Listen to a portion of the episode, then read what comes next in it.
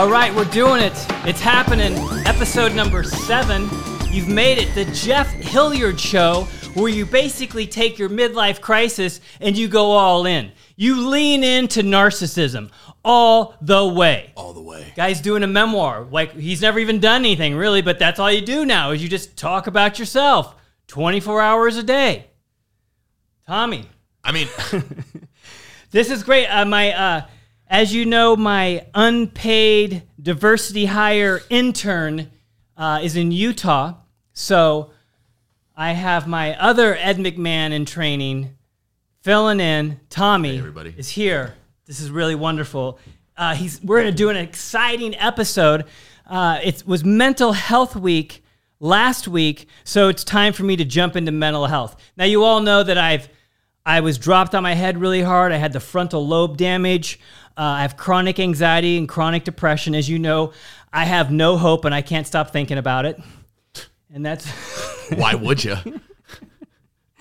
and so we're going we're getting into it folks uh, my good friend uh, dave is fucking awesome and he wants to know all about the good life music video and i what a better time to talk about mental health and then like how the good life music video came to be and if you haven't seen this i, I would i would imagine if you're listening to this you would definitely have seen the good life music video if not I basically become this unbelievably awesome homeless lunatic, and it the song's beautiful. And it's a great music video. You should definitely check it out.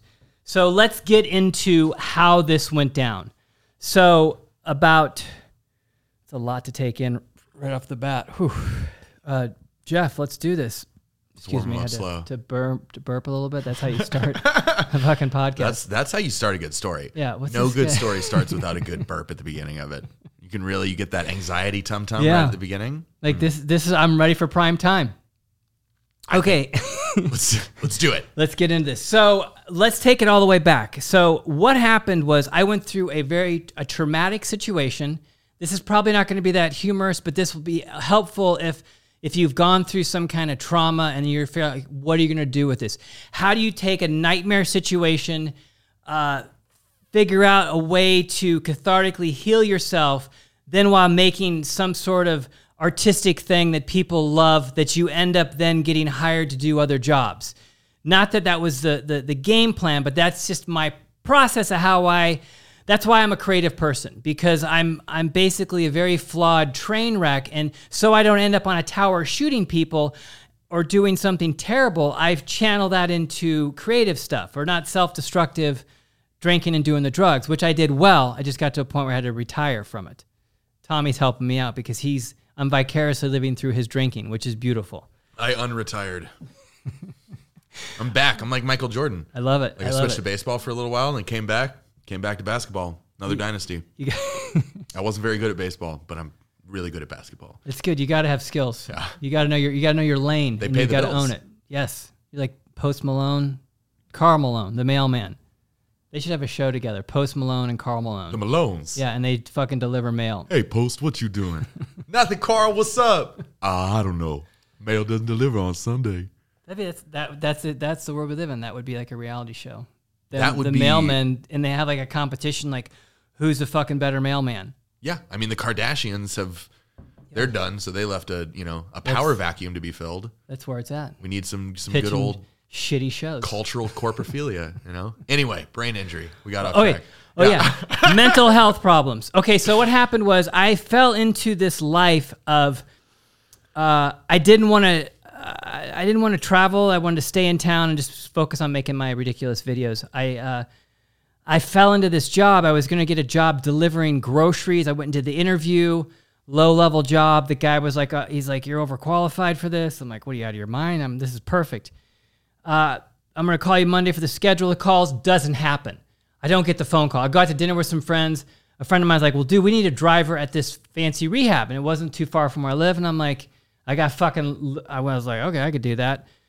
I get hired. Now I'm like working at fancy rehab as a driver. It's kind of entertaining. You're dealing with fucking lunatics, beautiful people, which I relate to, drug addicts, alcoholics, some of life's finest gems, great conversations. It's never a dull moment. I And need I'm- smoothies and equine therapy right now. Otherwise, I'm not going to be able to stop using Xanax. that's right. yeah. taking them to therapy classes. You know, th- I was like a fun guy, so they I got the job where I would take them to movies on Sunday nights and do all this sort of stuff. So I fell into doing uh, sober companion work, and uh, that's one of these things you're basically. It's like the movie The Toy, if you've ever seen that, where Richard Pryor is like a janitor and the little rich kid goes, I want that for Christmas.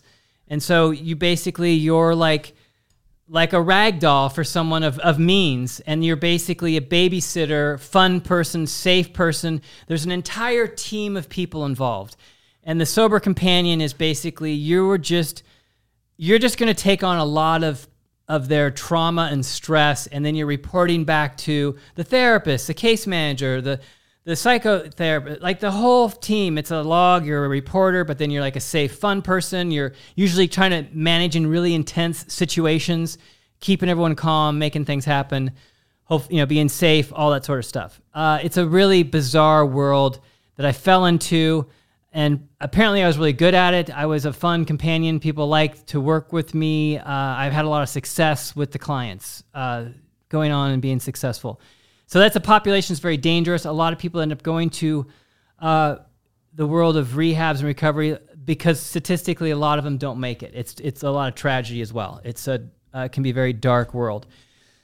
It's a heartbreaking job. It's a heartbreaking job. So I had this client, 22 years old, loved this guy. Uh, I was now I evolved into being a companion. I'm working. This is a different rehab, and uh, I try to keep leaving that world. And I would make uh, some money, and I would make one of my songs and videos, you know, doing all that sort of stuff. So this kid, a fr- uh, the case manager, showed him one of my music videos, Balls, which is I'm a transvestite hooker. The lyrics are really lovely. Uh, they go blowing up like AIDS in the 80s, uh, creeping out daily. My balls, your mouth. Let's do this. leading, it's leading Beautiful. the pack for the social justice warriors. Exactly. I was way It ahead of the is. curve. You're breaking the mold. Yeah, I was way ahead of all of you. Uh, it's okay. Uh, and I was doing satire, which no one knows what that means anyway. Anyway, because the whole world is satire. This word, this word satire. Yeah, exactly. I I don't know what it is. What the fuck It's, is well, it was an art. It used to be an art form years ago where you would play, where you would do exaggerated, ridiculous characters trying to make a point. But now that's not. That's just normal Yeah, now, life. now it's just called the evening news. Yeah, exactly. yeah. It's terrible. So this awesome, fucking love this guy. This guy was highly intelligent, very funny, um, got the joke, was so much fun to hang out with. He took a liking to me. We really hit it off. We had so much fun together. Uh, you know, and a lot of the other techs and stuff were like, they were envious because I'm having a lot of fun at work and we're having fun together, and they want that job. You know, so well, I'm I'm uh, doing the companion gig with him for a while. Um, he does a detox. We do all this stuff.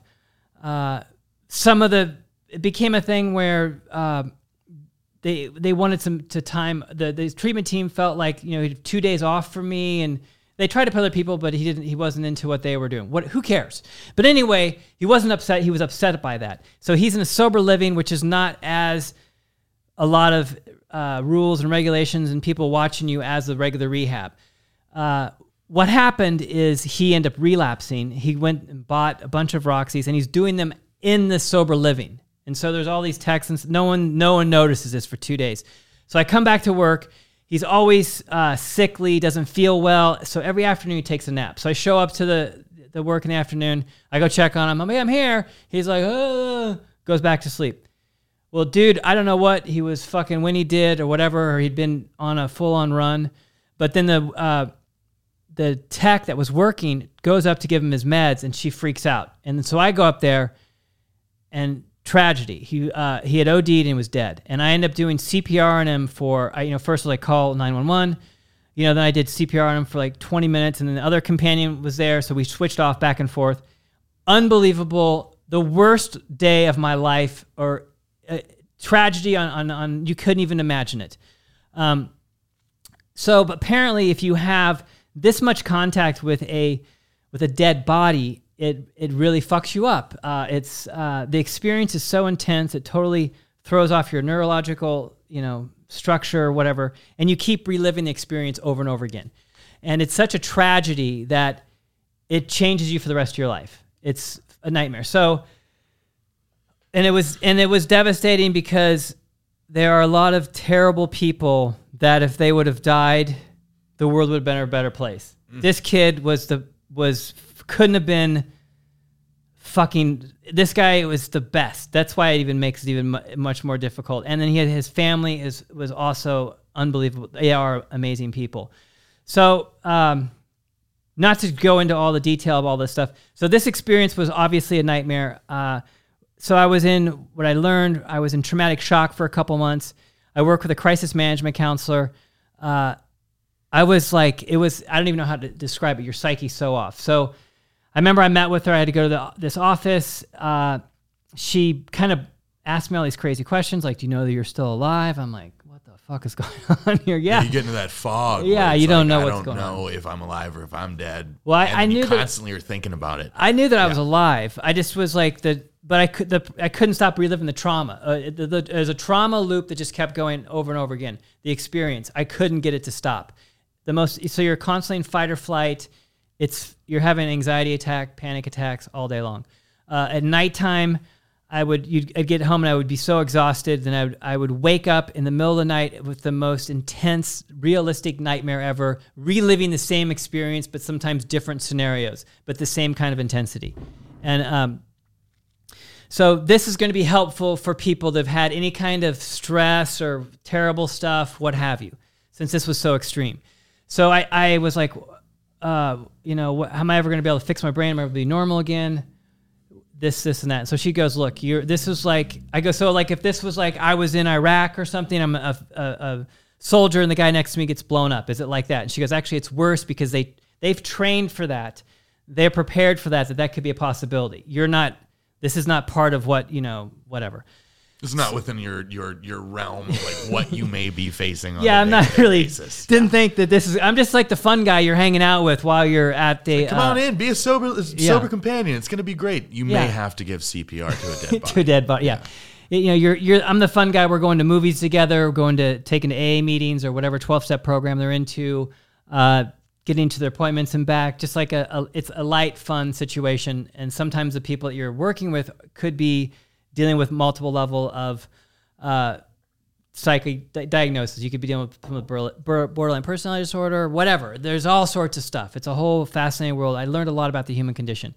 So she was basically broke me broke it down like, no, this is actually worse. Now I'm I'm really terrified because if you ever seen like uh, in then uh, movies of like there's like documentaries where these guys have sh- shell shock where they have uncontrollable movement of like their limbs and stuff because they have trauma inside them that wants to get out. So I had that going on. Uh, I'm like just fucking blow my head off. I'm like this. I'm it's a living hell.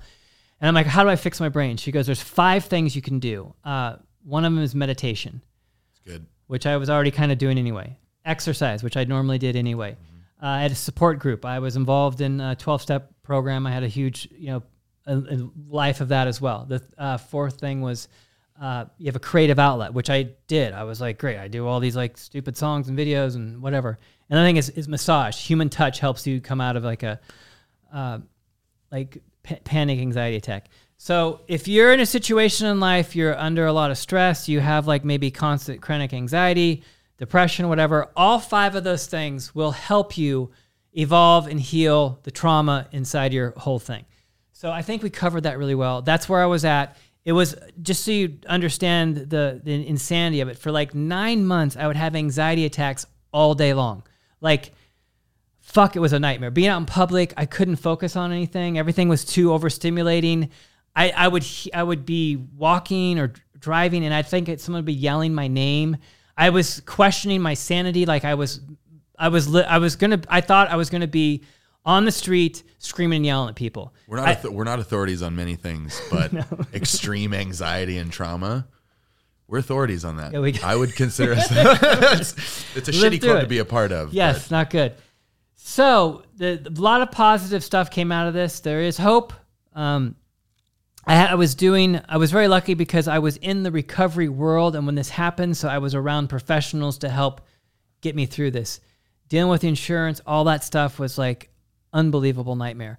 So one of the things I was doing, I was going to meet with a guy. I did EMDR with a uh, professional that works with like military people that are come back from the war, this and that. Uh, that was very helpful as well. But on my way there, I remember just I had a difficult time because I had obviously suicide ideation, which is something I've had my whole life. Oh, yeah. Which means at any moment I could just kill myself and that would be okay. Like think about that as a realistic thing. Thinking about how could I end my life where it doesn't seem like it was an accident, so it wouldn't cause that much. I mean, that's terrible, and I, I've I've evolved out of all of that. But that's where my I was because the intrusive nightmare of this this trauma loop that won't fucking end. But you got to you got to acknowledge that Yes. to be able to move past it. Yes. So Yeah. the EMDR. So I went and did that, and on my way there, I had to like I needed anything positive to hold on to. So I googled um, uh, positive characteristics of something going through like a trauma experience. I was so desperate. Yeah. just, So I I'm like barely something, please. Just give me anything. fucking Can anything be positive with this? Can I hold on to it? So I'm in my car and I can barely drive anywhere, which I learned I wasn't supposed to be driving. So I'm watching this video with like this corny music, and it was basically broke down the whole thing. Like if you're someone who's gone through an extremely traumatic thing where you have PTSD, and this is something like what this means when you have PTSD is like you were violently raped, you witnessed a murder in front of you, like something really extreme out of the normal life experience. If like your order was fucked up at like a drive-through, you don't have PTSD from that. It was probably a stressful, unfortunate situation, but we're talking like you can't stop living the trauma, and Something it's that not. splits your life in two. Yeah, Yeah, where it's like it's pre this and Yeah. post this, and there's like a clear delineation yeah. line. Before Christ, after Christ, before PT. I mean, like it. The ultimate changed- PTSD, really. Yes, it,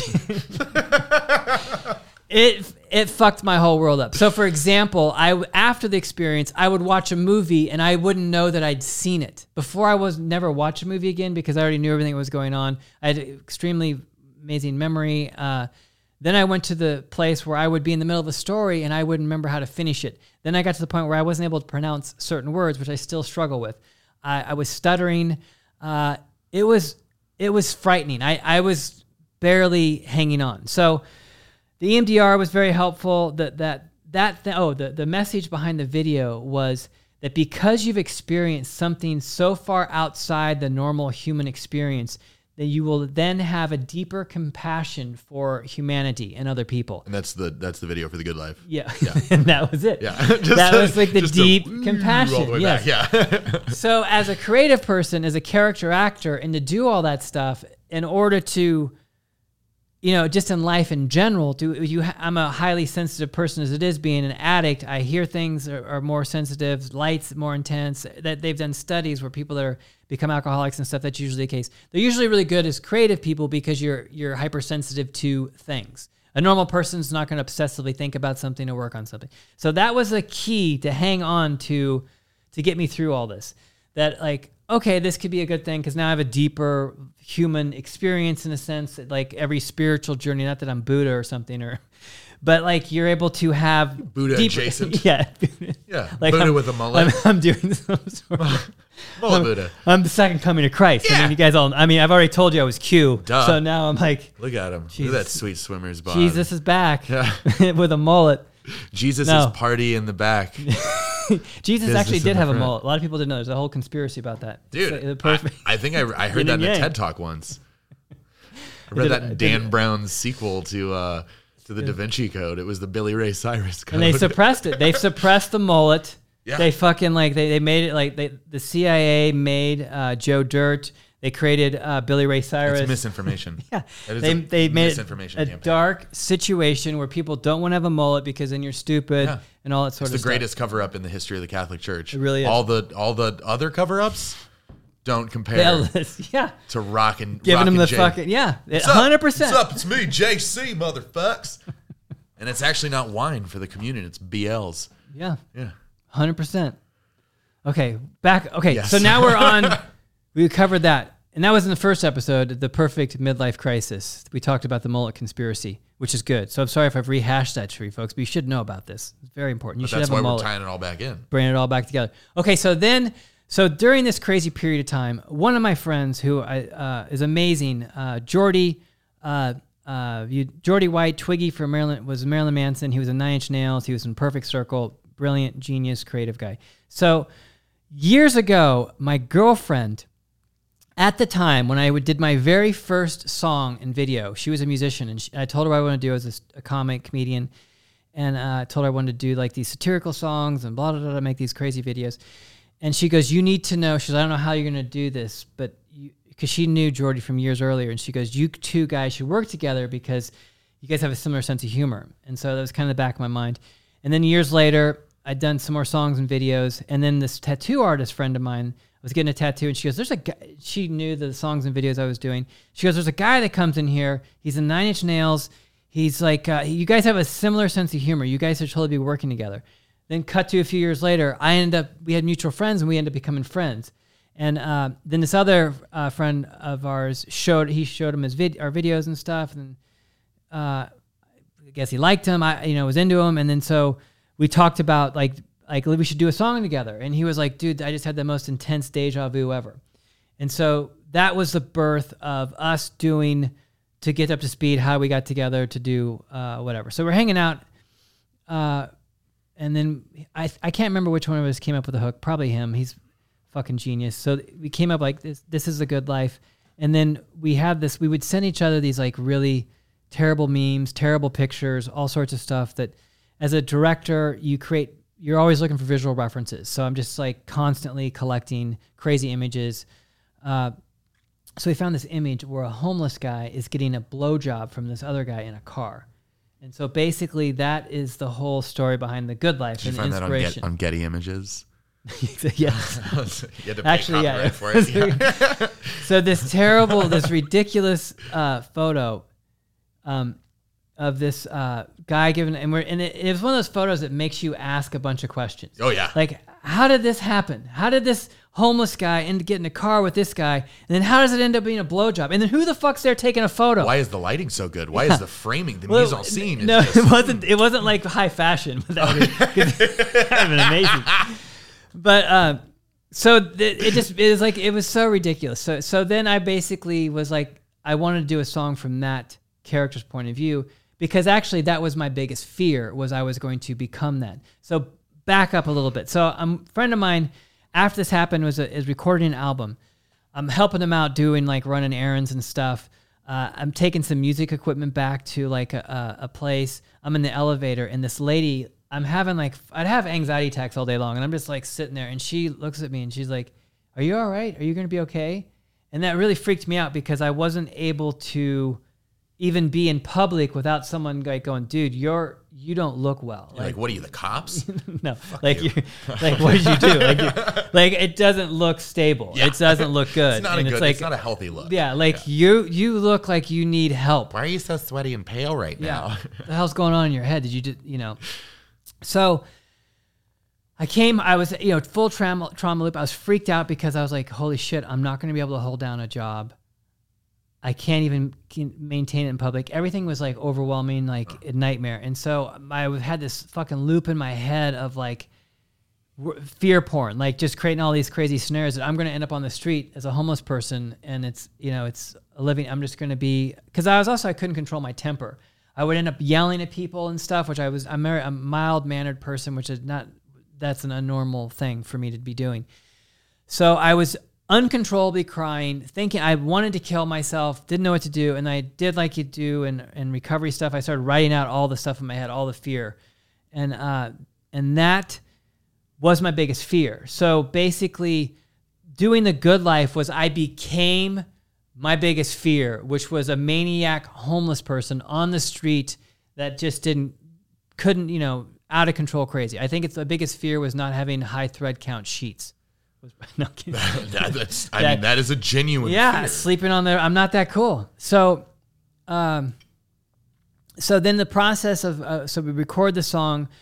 We were like, I my, my cinematographer John Orphan, who's fucking brilliant. He the uh, where he used to live was a guy who did music. It, it looked like the movie Seven. Like this, we, we kind of laid down the beginning of it.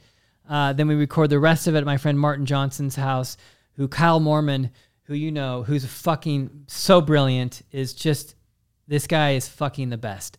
I should say a little about Kyle. Kyle is so great. So there was a I met Kyle. I was going to record this uh, song. I had a to get a song mixed. I had three hundred fifty dollars in my wallet.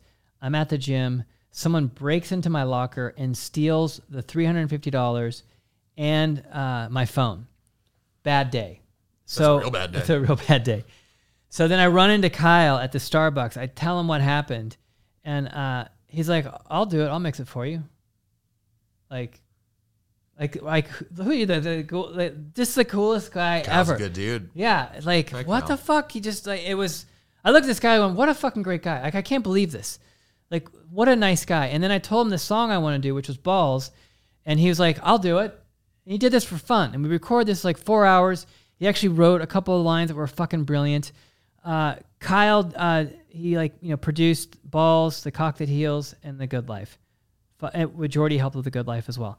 So then uh, we're at yeah, brilliant. Love love him more than anything. Mo- so much respect for this guy.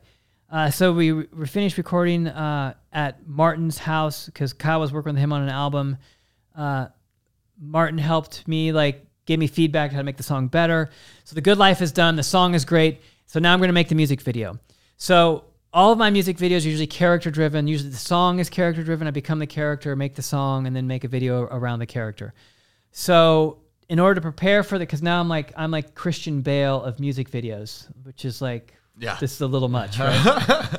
so I'm on an all juice diet. I get down to 160 pounds. I went from like normally I weigh around 190, 100. So I lost like 30 some pounds. I grew a beard out for about eight or nine months, like full neck beard. I looked crazy. I remember that I had people come up to me like, "Are you? Is everything okay?" I hadn't seen me well because I just looked crazy, like legit crazy. I'm making a music video Yeah. about my anxiety. Y- yeah. Yeah, just what I, mean, I would never tell Yeah. anyone that. No, I, I. I would never. I've never even told anyone that that was what was behind it. You're getting it here on the Jeff Hilliard show, uh, behind the behind the music video of who is this guy. so, the positive thing is you've mental health and this stuff. This is what I did to help. One of the part of me helping heal my trauma. The cock that heals. I made that music video basically through this trauma. I did that right after, like a month, two months afterwards.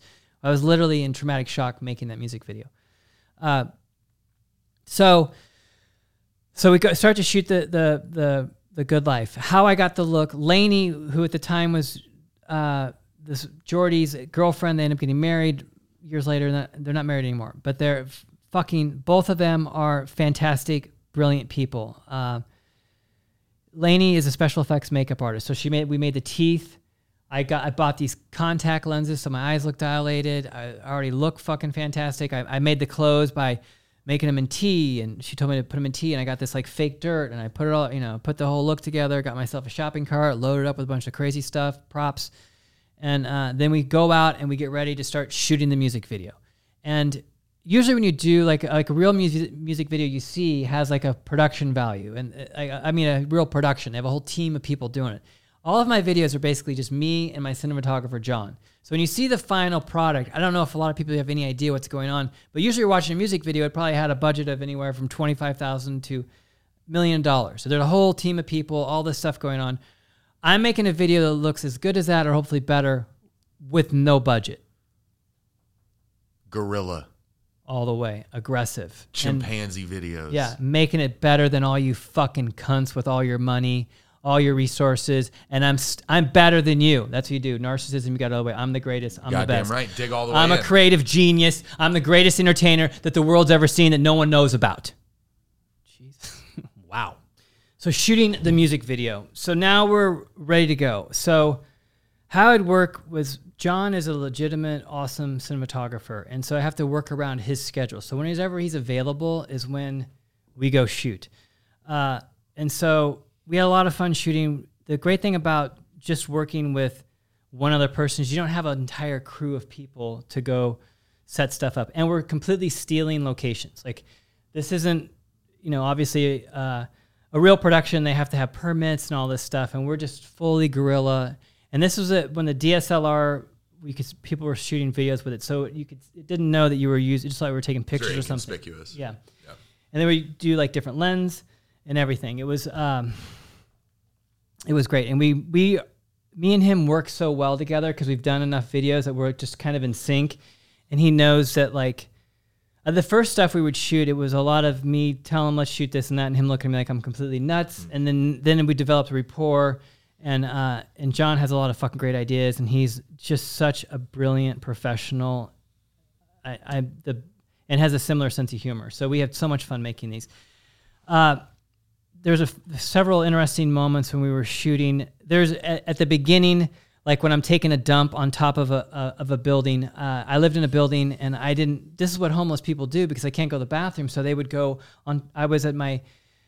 I just got sober. I was like, I had when I got sober, I'd gained a bunch of weight, and I was like trying to exercise, going up and down this apartment. I had like a up and down the stairs, and this homeless guy passed me, and I'm like, where the fuck is that guy going? And then and then then I go all the way down, then I come back up, and then like he's putting his clothes back on or something.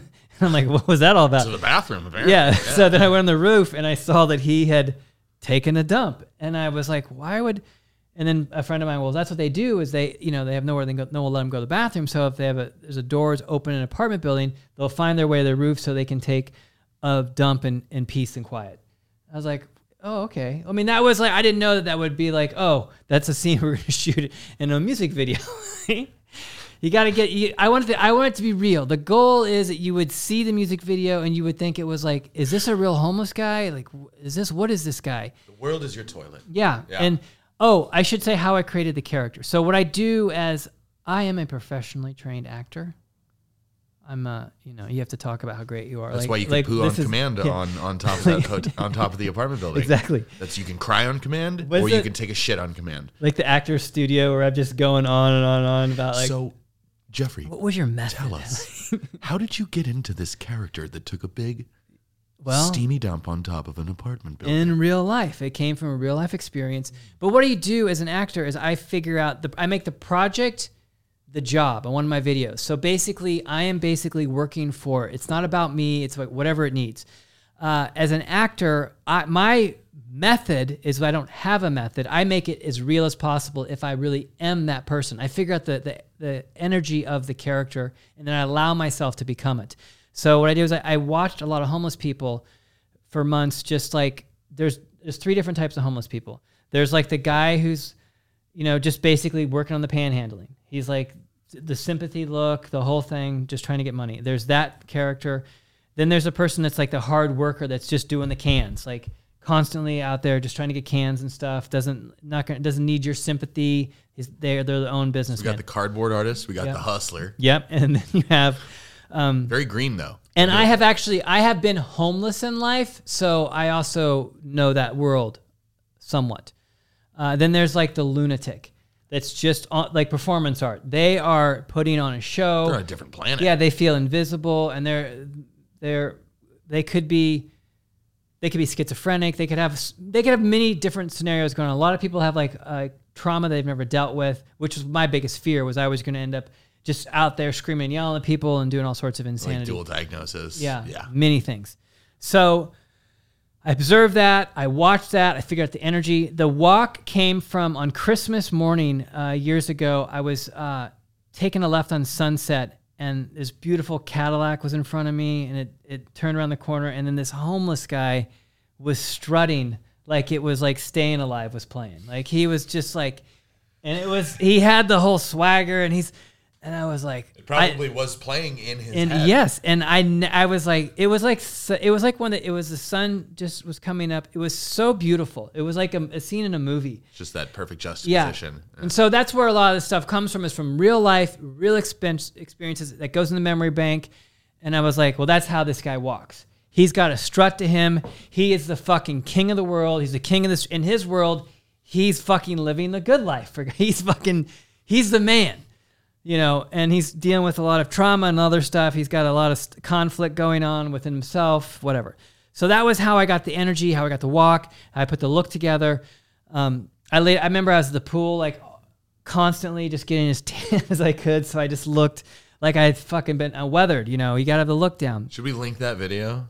Well, I mean, uh, you'll, yeah, at the end, or just go find it. Just it's on YouTube. It's called The Good Life. Yeah, The Good Life music. So you're you were, linked. You were really putting you were really putting the all meth, in. You were putting the meth in method. Yes. Cool. All and then how I did the meth pipe. We burned sugar in the pipe, so it looked, and I was actually burning sugar, and then I would take uh, a vape like cig- cigarette. So I'd hold that in, I'd breathe it out to give the idea of smoke. If you were trying to figure out how to do that as a video production. How to fake smoke meth. Yes, You heard there- it here first. There you folks. go. We did like so I was smoking crack as well. So I had a, a crack pipe and you use almonds. You break that up and you pretend you're smoking that. Um, it was we had so much fun doing that. I didn't want to stop shooting it, and, and it got to a point where John's like, "That's it. That's it. We're done." You started because you started to get addicted to freebasing sugar. You're like, I can't stop. Just Do another take. Do another take. I need Yeah, another hit of more, almonds. more. Ah! Well, I, there's a lot of power in looking that crazy. So, in between like shots and stuff, I remember we were at a 7 Eleven and I remember walking in there and people just got the fuck away. I mean, that is a power you've never experienced. It's like, right this way, sir. Like, just don't touch me. You know, I. I looked terrible. I didn't smell that bad. It'd been great if I just also instead of getting, urine instead of getting the white glove treatment, Yeah. you get the blue glove treatment. Like, just don't fucking touch him. Just- Stay out of his Yeah. way. You're straight to the front of every. That's Yeah. how. If you're at Disneyland, That's how you do it. fuck a fast pass. shit your pants. You're on Space Mountain in get 45 yourself- seconds. get yourself a good life outfit. You know, you, you make that with tea and you, you just get the fake dirt, get that all over you. You're, Freebase some sugar. you're perfect. You're gonna you're smoking dominating. almonds. Oh, I'm sorry. I thought this was America. We're not allowed to smoke almonds in a crack pipe anymore. Yeah. And you change into your kookaduki like wackadoo Yeah. Mm-hmm. costume once you're inside Disneyland. Fast pass.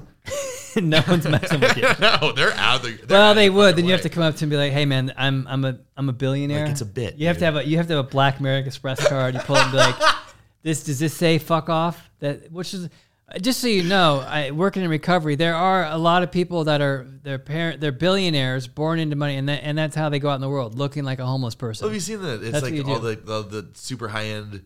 I think it's Kanye West sweatshirts. That he, Uh-huh. it looks like they've been eaten by fucking rats, and they're like five thousand dollars. Wow, the Rich, joke- rich that's- little assholes. That's a good joke. Yeah, What a fashion's a good joke. it's a good thing we let them keep keistering all their money. the good So life. Yes. Oh, the good life. Yes. So I so how we shot the, the the video. I jump on the car and I'm humping it. That was during the, the period of like they had the bath salt guy. That remember he ate the guy's face and you had people jumping on cars. Actually, I saw that on Franklin. Some guy jumped on a car, which was amazing. And uh, so that's where that came from.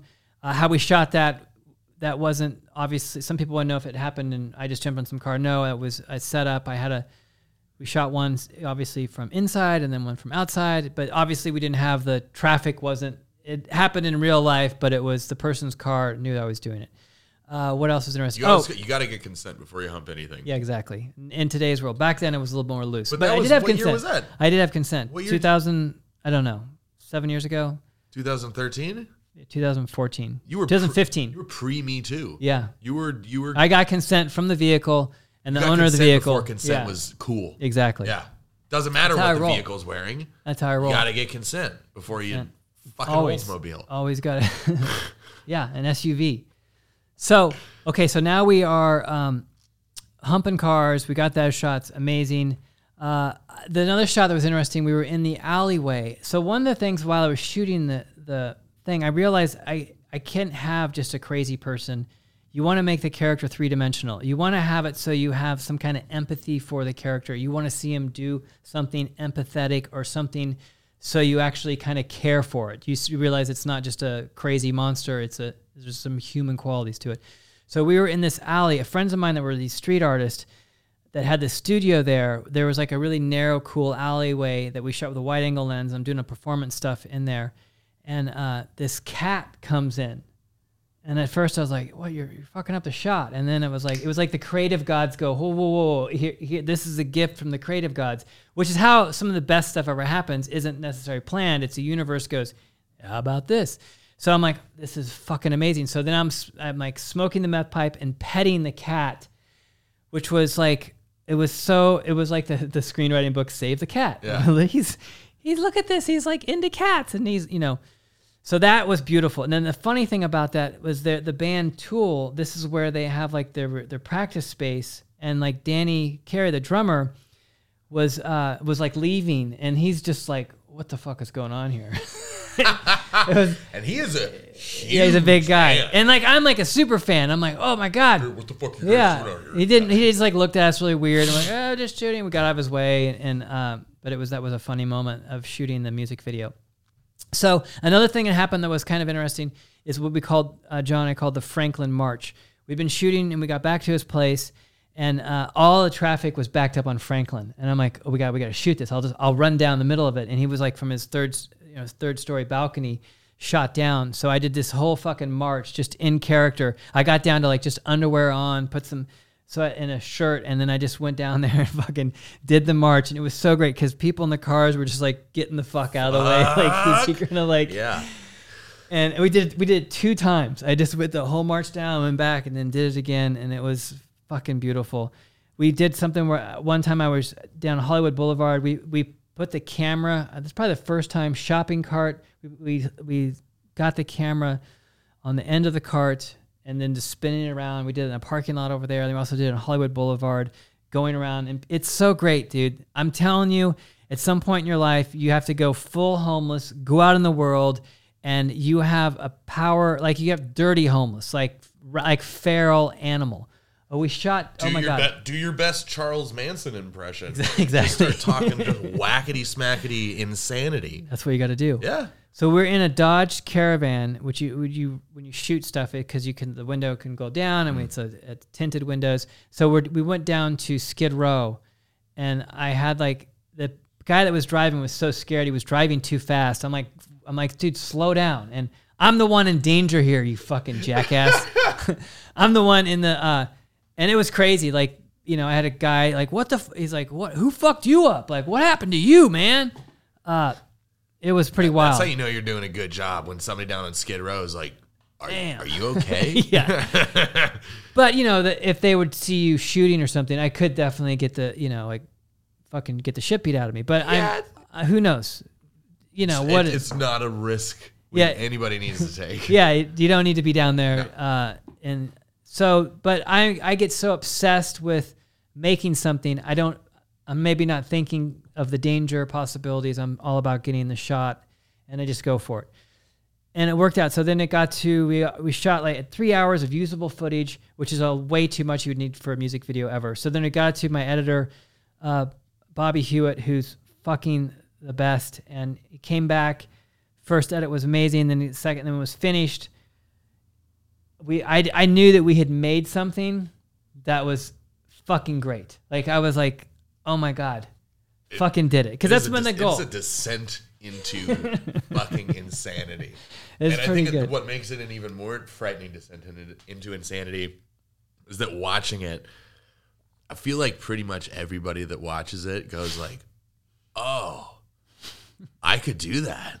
They could be. They could That be. could be me." You could be, you could be the homeless person. Yeah. It's just fu- yeah. Yeah. That well us because we have that in us. But Well, that's yeah. I don't know if everyone thinks they could be that yeah, I character. know, okay, okay. But it was idea of like that to me made sense that there's definitely people that have chosen that situation and it's their freedom of just like fuck it. yeah, Get money, get high, I don't give a fuck if I live or die. Like I to- I have that in me. I get that character. At a certain point, once you like really see behind the veil, Yeah. especially after the the trauma, kind of bringing it back with that, Yeah. like once you see behind that veil, that trauma, Yeah. you're like, oh, this is so finite and so delicate, and we're these delicate little creatures, and you can't go back from that. Yeah, sanity Yeah. and anyone my dad used to say this anyone's two steps away from insanity No, absolutely. something can happen and you might you know your life could be changed forever so dip your toe into that and kind of experience it in a more a bit of a more controlled setting. So definitely- so i don't necessarily i'm not smart enough to know what i'm doing is cathartically healing me like on a intellectual level at the time. I wasn't that i was doing it because i was afraid i was going to be that. I didn't know that it was like actually part of me healing myself. So years later i was in i was in a movie called dog eat dog that was uh, directed by paul schrader. Now paul schrader legendary filmmaker he wrote uh, taxi driver raging bull. He's done a huge body of work. So at the film premiere there was a q&a and someone asked him why he wrote the character travis bickle from taxi driver. And he said if i didn't write the character i would have become him. Yeah. and i was like fuck. And do you think Like, that, holy do you shit. think that he knew that while he was writing it, or do you think that that kind of came out? i think he as i think as an older artist he Yeah. figured that out It like why out he's of doing necessity, that and he Yeah. was being present and he was being creative so that he didn't lose his fucking mind. Yeah, and that guy lived a life. Yeah, you have to live a life to write that fucking character. like to write to have his body of work. You can't be No. some milk toast motherfucker No. and have Paul Schrader's body of work. You've had some life experience. Yeah. So that to me made it gave me a deeper understanding of what the fuck I'm doing. Like, oh wow, I'm actually cathartically kind of healing myself so I can function. And then it helps. So if you're out there, I get people that that said they were inspired by the videos and this and that and what is this. So that's where all that comes from. And if you're someone that is a, as a creative person, or you don't even have to be a creative person, you've had some traumatic stuff, you could then use that through painting, writing, making a sculpture, whatever the heck it is you're afraid of. This is a way that we, as humans, we can help heal ourselves, and then you turning something a nightmare into something really positive. And that experience for me. So the night before I was like trying to upload the video, I was having problems with it for some reason, and so I was up all night. Finally, I uploaded. I had like three hours of sleep, and I woke up to my phone just like it was it was amazing. Like it was uh, people were loving Jeff, are you okay? Well, no, people Is loved everything it. okay? people were sharing it. I was getting notifications, like people leaving comments on it and stuff. It was it was beautiful. I was like, wow, I really made something cool. And uh, so then Billy Morrison, who I'd met a few times, I didn't know really well at the time, but uh, he saw the music video and then he wrote a blog post about it. And then I I, I saw it and I read it. He said the most outrageous, uh, wrong, socially unacceptable video I've ever seen that makes it utter genius. And I, I remember reading that and thinking like, because when I was a stand-up comic doing stuff and I wasn't sober, I would do, I would, I'd perform, and then people would want to come up to me afterwards and be like, "Oh, that was great," you know, normal stuff that a person would do. But I had so much self-hatred and such didn't have a self-esteem that I could really take a compliment, and uh, which is ridiculous. So I got sober. I did all this work. I went through all this trauma, and and I was able to give and receive love. So I remember reading that, and I remember I had tears in my eyes, not because I was like I had tears of joy that like, wow, I'm I, this isn't freaking me out, and I almost missed this. I almost fucking ended my life. I almost fucking said fuck it, but I went through this whole process, and I was able to make something that kind of helped me heal myself from a, a nightmare life experience. And uh, then from that, I uh, a bunch of cool stuff happened. A bunch of funny stuff happened. Uh, I got to meet a bunch of cool people. I remember I got to meet Ozzy Osbourne through uh, Billy. I uh, I and I already had had some funny experiences before that. I had I had Mike Tyson at a uh, guy showed him the Balls music video and he's dancing to it like this is the jam. Yo, I love balls. Hell yeah. fucking Oh amazing. fuck. I'm sorry, Mike. He's Mike Tyson is the fucking the best. One of my heroes. So have The like champ. someone as a But hero. he's scary as hell. Yeah, he is, and he's the sweetest, most intelligent person. Fucking amazing. Oh. I'm sure. And then uh, like Dave Navarro was singing balls to me. Like these are like when, as a joke, you know, like like the, the fact that like one of your your your heroes as a kid, like you're a fan, and then the fact that they are like your, it was really cool experience. Uh, Jeordie showed me Jeff, I love your balls.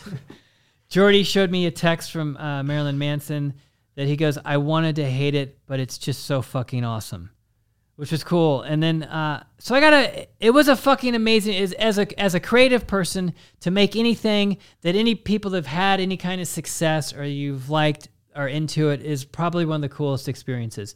I got to go to Charlie Sheen's house, which was hilarious. A friend of mine took me over there, and uh, the goal was hopefully he would like maybe tweet it or something so it could get like a you know bigger audience.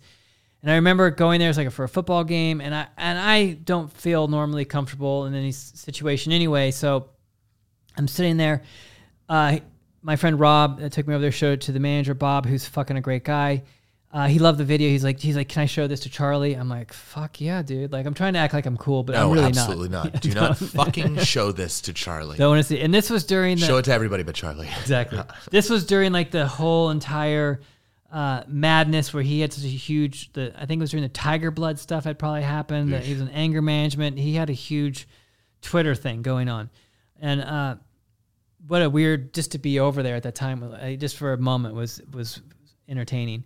So uh, they go in there and they, I'm sitting outside and they, they go in the kitchen. They show him. He busts out the door and he's like, where'd you learn how to move like that, man? That's that's fucking epic, man. Like he was just fucking uh, you know, all about it. Like like who like thought I was already some huge person. How are you not known of me? Uh, he's like, I should give you money or something to make a video or you know Sure. something. I'm like, yes. And uh, and sadly, it did never. I, I wrote it. I had a song called "The Jumpsuit Man." I had a music video that I wanted to do for that. It was going to cost me a little bit of money, and sadly, it didn't ever happen. But so That's a legally binding contract. him- Charlie Sheen owes yeah, you money. He doesn't remember. He doesn't even remember me even being there. Doesn't matter. Yeah. So then, so then there was a moment where, then they, I was sitting down trying to act cool, like they're gonna put together. They asked my permission if they could tweet it, and I'm like, holy shit! Like I was like, this is gonna, this is gonna be great. It's gonna end up going like viral. Hopefully, I'll be able to make all these other songs and videos and all this stuff, you know. So I sit down. I'm trying to act like I'm. This is totally cool. Like I'm watching the football game the whole time, just holding onto my phone, like just hoping it just starts fucking like you know starts going ring ring ring. So I hear he is texting my uh, video, "The Good Life," to all these different people there at the thing. So I keep hearing like this. They, people pick their phone up, and I hear like my song starting, and I was like, "Oh my god, this is hilarious!" And I'm just trying to act like I'm totally normal and cool, and I, I'm okay hanging out with whatever crowd. So that's going on, and then they- tweet the music video, and then the whole my phone just starts going fucking crazy with people retweeting and so, whatever. And so, and I was like, okay, I gotta, I gotta thank him. I, I, I'll, go- I'll go to the bathroom, fucking get myself collected. You know, wash my hands. Like, oh my god, this is so amazing. Just don't act like an idiot. Don't say anything stupid. Uh, so then I was like, you know, so I go out there and I go, I really want to thank you. This is a big deal for me that you tweeted that, you know. And he was like, oh man, you're fucking epic. It's great, but you know, that was all wonderful. So then I got invited to go, I think a week or two weeks later to his, uh, like a super, it was maybe a Super Bowl party or a championship party. I can't remember what, what was going on. But then he never even came down. He was just up in his room, I guess, just in the bathroom, probably just Probably smoking just away. Smoking, cra- yeah, just, just banging rocks. Fucking yeah. I see. I would have loved if he was sending it around to all the people that are at the party. Be like just texting them and letting them know, like, yeah, it's that guy on that couch right over there. Isn't this great? But doesn't clue them into the fact that you're not actually that's a character and that you're not actually that's like, yeah, man. I just I Well- saw his video. I saw him taking a shit on top of my friend's apartment building, and I was like, come on down for a football party. That's right. Well, I didn't look that home, but it was they were sending the Good Life video. I mean, the cock that heals, which is a little bit different. Hmm. He was fascinated with that. Okay, so now that happened. That's a, uh, then like other people tweeted it. Uh, Steve O, who'd been in uh, the Balls music video, we'd done some videos. He tweeted, which was fucking so cool of him. Russell Brand tweeted it. I got to meet him, the producer on a show, Jennifer, uh, Jennifer Holiday, who's fucking amazing. Who uh, got him introduced me to him, and then he tweeted it. Uh, Jennifer ended up show becoming producing a feature film with Bernard Rose, who did Candyman, Immortal Beloved, uh, Mr. Nice, Paper House. He's done some fucking amazing movies. Brilliant filmmaker. Uh, and let me, I got to play a lead in the film. I got to play uh, a lead in the movie Frankenstein, which was a really big deal for me. So all that came from that music video. Uh, I I've had moments of of being a, a working actor. I've I've had glimpses and moments. Tommy Lee fucking tweeted the music video, which was amazing. I was a kid going to see Motley Crue. Uh, Corey Taylor tweeted it. Um, it was fucking uh, a, an amazing experience, you know, all of that. But all of that coming from uh, a tragic thing, facing my fear, participating in, in this creative thing, helped me probably get to the other side of it. So I went through. I don't have all the symptoms I had. So I had it for a couple years, like the PTSD, and then I would have. I still have like occasionally I'll have the the the, tr- the the trauma loop going through. I don't have anxiety attacks all day long.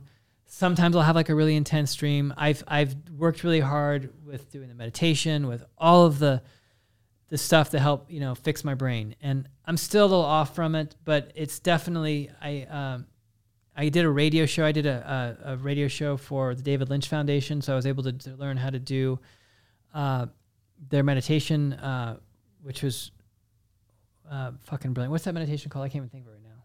You get a mantra. My mind just went blank. Shambhala. the David Lynch Foundation.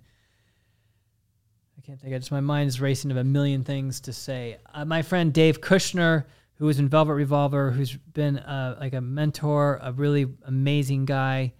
the fucking best. Like he showed it to like Slash and Duff, and it was like amazing. He showed it to uh, Chester um, from Linkin Park. He showed me a text that uh, Chester responded that it was one of the uh, top three music videos ever made. What the fuck are the other two? uh, Uh, wi- take, a- me, take me home. No, he, he, for him it was uh, Window On Me. Liquor from Oh, Aphex Aphex, Twin? Aphex Twins, and Oh, then like dude. Red Hot Chili Peppers, Under the Bridge. For him, this was his Yeah, favorite yeah. music videos. It's not But I did I did meet him briefly. I don't think he I you know then after that, not that long after he'd taken his own life, which was unbelievably tragic. But um, I think we covered. a- I think I covered everything. If you have questions about the good life or something I missed, just uh, message me on social media. I will answer anything you want to know. That music video really uh, helped me get a uh, launch into doing legitimate acting jobs. Um, I met uh, from that I met Lee Miles, who's a brilliant music producer. He uh, produced Jumpsuit Man track. We did a song called Multitude. We recorded a bunch of other songs that I haven't made into videos yet. So hit the Patreon, send me money so I can make more videos. Anyway, All he wants to do is make you laugh and make you happy. telethon, call in now. All right, everybody, you heard it here first. Go on down to Patreon, check out the music videos, shut the fuck up, and give us your money. Yeah, Okay. Send in money so I can make more. Give me money. Yeah, I got to make Silicone Wave. That's going to be an unbelievably amazing music video.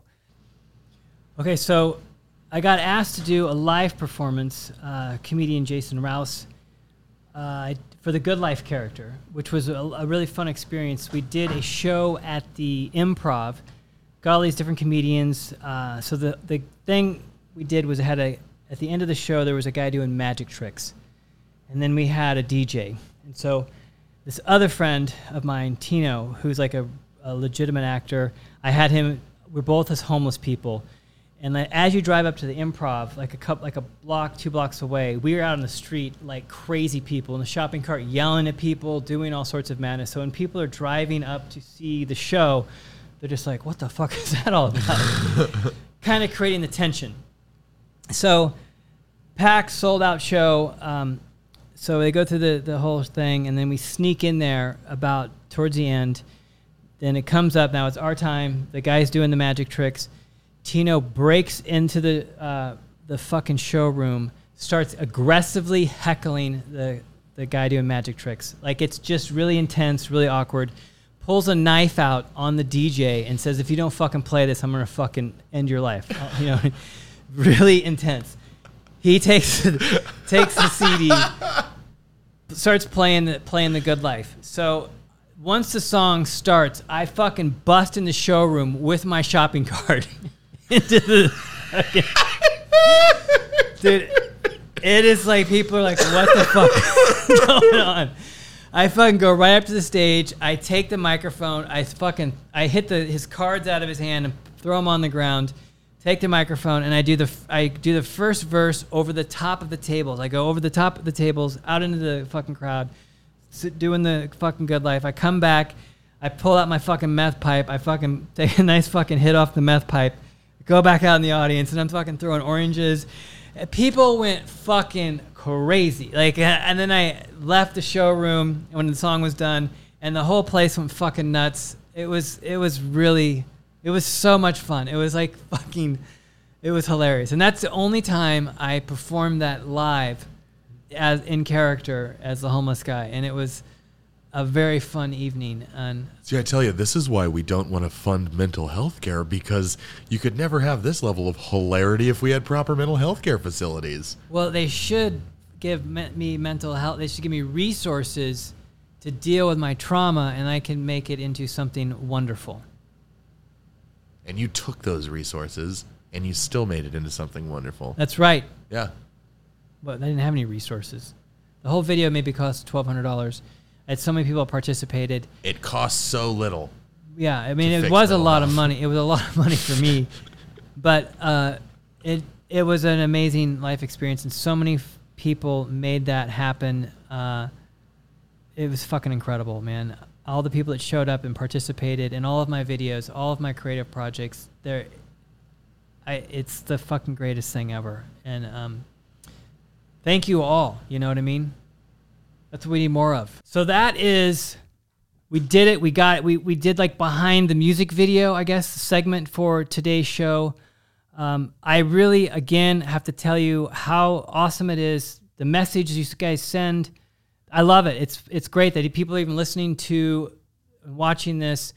Uh, go on the um, when you're when you're leaving the message is great. Leave a review and uh, rate it on on Apple. That's helpful. Uh, leaving the comments is helpful. I need to have engagement. We're at a grassroots program. You know, this is a multi-level network marketing opportunity. You need to recruit five of your friends. You got to get five of your those friends to to make this happen, folks. The only way that we're gonna make money. You won't make money. It's a reverse pyramid. So it's a Yeah. funnel. It funnels down. Well, all the you money get to right be into cool because the thing is, you're introducing someone to you're introducing them something uh, like you're the person that would like turn them on to something cool. You are then the tastemaker. in You your are the group of friends. tastemaker. I, I can I can say this Yep. with absolute authenticity. Every single time I show somebody one of your videos, whether it's Multitude, we were hanging out with the dude uh, a couple nights ago actually when I got this Oh, awesome backyard tattoo, uh, and he had a mullet, and Nice. uh, we're drinking and about like midnight, just after midnight. I'm like, bro, bro, bro, you gotta check this out. You're gonna love this. And I showed him Multitude, and he lost his fucking mind.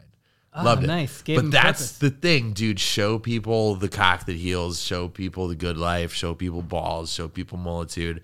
You will be the new cool tastemaker in your group, or your group will tell you to fuck off. Yeah. But in that show case, them the dry humping peeping tom. yeah, Like, in that case, if your group tells you to fuck off because they show you, you show them one of these hilarious videos, um, They're not. They're people you don't want to be around. then your group of They're friends dangerous. fucking sucks. So Dangerous. They're sociopaths. yeah, If you don't have a sense of humor, you don't get humor. You don't have appreciation for humor. You're not a human. you're part sense- alien. You're a, you're a demon from hell. congratulations. If you don't laugh at that, you're a fucking robot, and You're we don't trust demon. robots. No, you're not real. A common sense and a sense of humor are inextricably tied. If So- your whole life is virtue signaling and outrage, just know we're watching and we know you're a demon from hell and you will be burned on a stake. We know where you live. Tommy, I met Tommy uh, Corey Parks' birthday. Yeah, with uh, With with, Lemmy. Lemmy. at the yeah, That was that was awesome. that was a good night. Yeah, Yeah. at the Rainbow.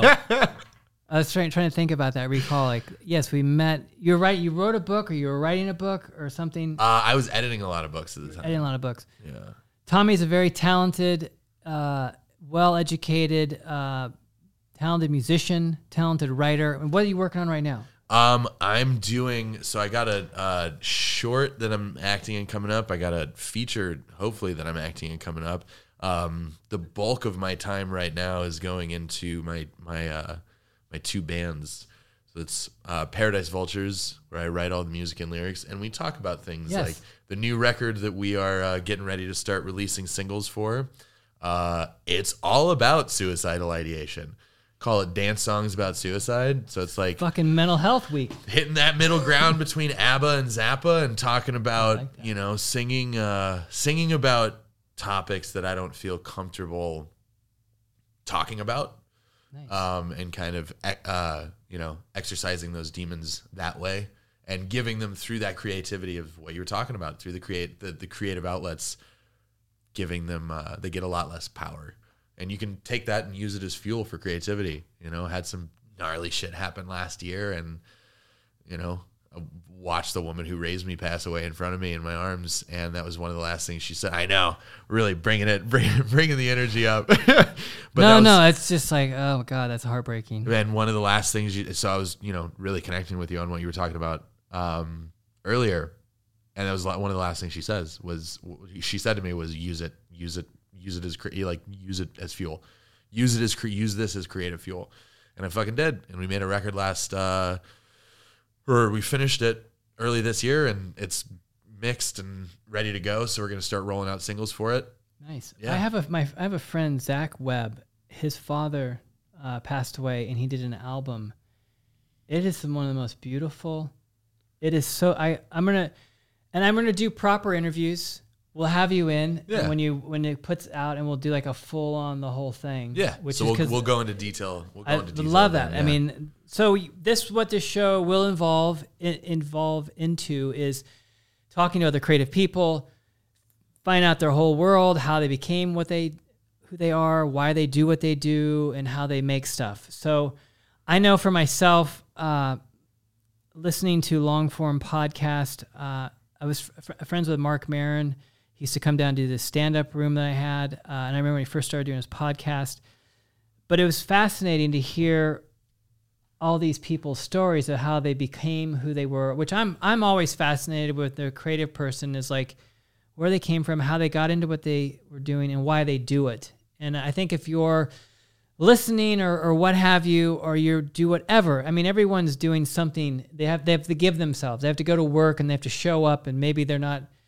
Maybe they're an artist. So they, they cut hair or something. I don't fucking know. But I know f- for myself, I love hearing stories about what people have done because no one gets out of here without a lot of fucking weird situations. And what are you going to do with that? Are you going to react to it? Are you going to respond to it? Yeah. What are you going to make ooh, from it? Ooh. Ooh. that like- like I'm Viktor some Frankl. fucking- is Yeah. right? Yeah. Hell yeah. That's where I got that from. I'm sure. I, I, dude, I. that guy's is- fucking great. Like meaning, having some kind of meaning behind what you're doing. and you got to be creative. You have to have a creative outlet. Humans are. I, th- I think it's uh, it's it's so important to our mental health to have, and really any creative outlet. I don't care. It doesn't need to be. Creativity doesn't need to be a vocation. It's it's not like oh I, I can only I you know I, I can't I can't write music because I am not a professional musician. Fuck that. You know if you I've done a lot of songs. yeah. like and just create, create. Don't edit yourself before you create. Just get it all out there and you know, you gotta get a lot of shit out there. The other band is uh just to wrap this up quickly, Yes. the other band is um so I had Paradise Vultures on the uh co-writer, co-songwriter, lead singer, and the bassist. Um, and then my other band is called Mattis, and I play drums. One of the songwriters. Uh, we just released a single. Fuck, two weeks ago, and a video last week. Um, so Paradise Vultures is at Paradise Vultures on Instagram, and Mattis is at Mattis Magic. Fuck, I don't know. Well, I put links on the Yeah, video. there'll be links down below. But yeah, so But follow Tommy. Check out his stuff. He's a fucking awesome dude. I thank you again and again uh, for uh, paying attention to my creative nonsense. Uh, you're fantastic. I think I did it right. With this, Uh, yeah, recovering it thing. val- your your your attention being paid to our creative ridiculousness um, validates our broken brains. It makes us happy. It makes you happy. It makes us happy. I don't know what's going on. Oh, Nope, I forgot no about. Stacy. Again, the co the uh, my uh, the star of the Silicone Wave back there, just getting ready for her fucking big debut. Thank you all. I said good day, sir. Good night. Good afternoon. I hope your exercise went well on the hike today. I hope tr- trimming weed in that fucking place you're at. I hope you're fucking knocked it out. Got a bunch of fucking. Don't fuck around, man. You got to stay on target to make money. You got to put nuggets in the butt. Pounds per minute. Bud. Pounds per minute. Nuggets in the bucket. Nuggets in the bucket. Yeah. I hope everything, the drive, you're in traffic. I hope everything is, you're having a wonderful day. And, and fucking get out there and finger bang your day. Give your day a multiple orgasm. Get out there, folks. You can do it. Thank you so much. Good night. Good afternoon. We already covered that. All right, bye.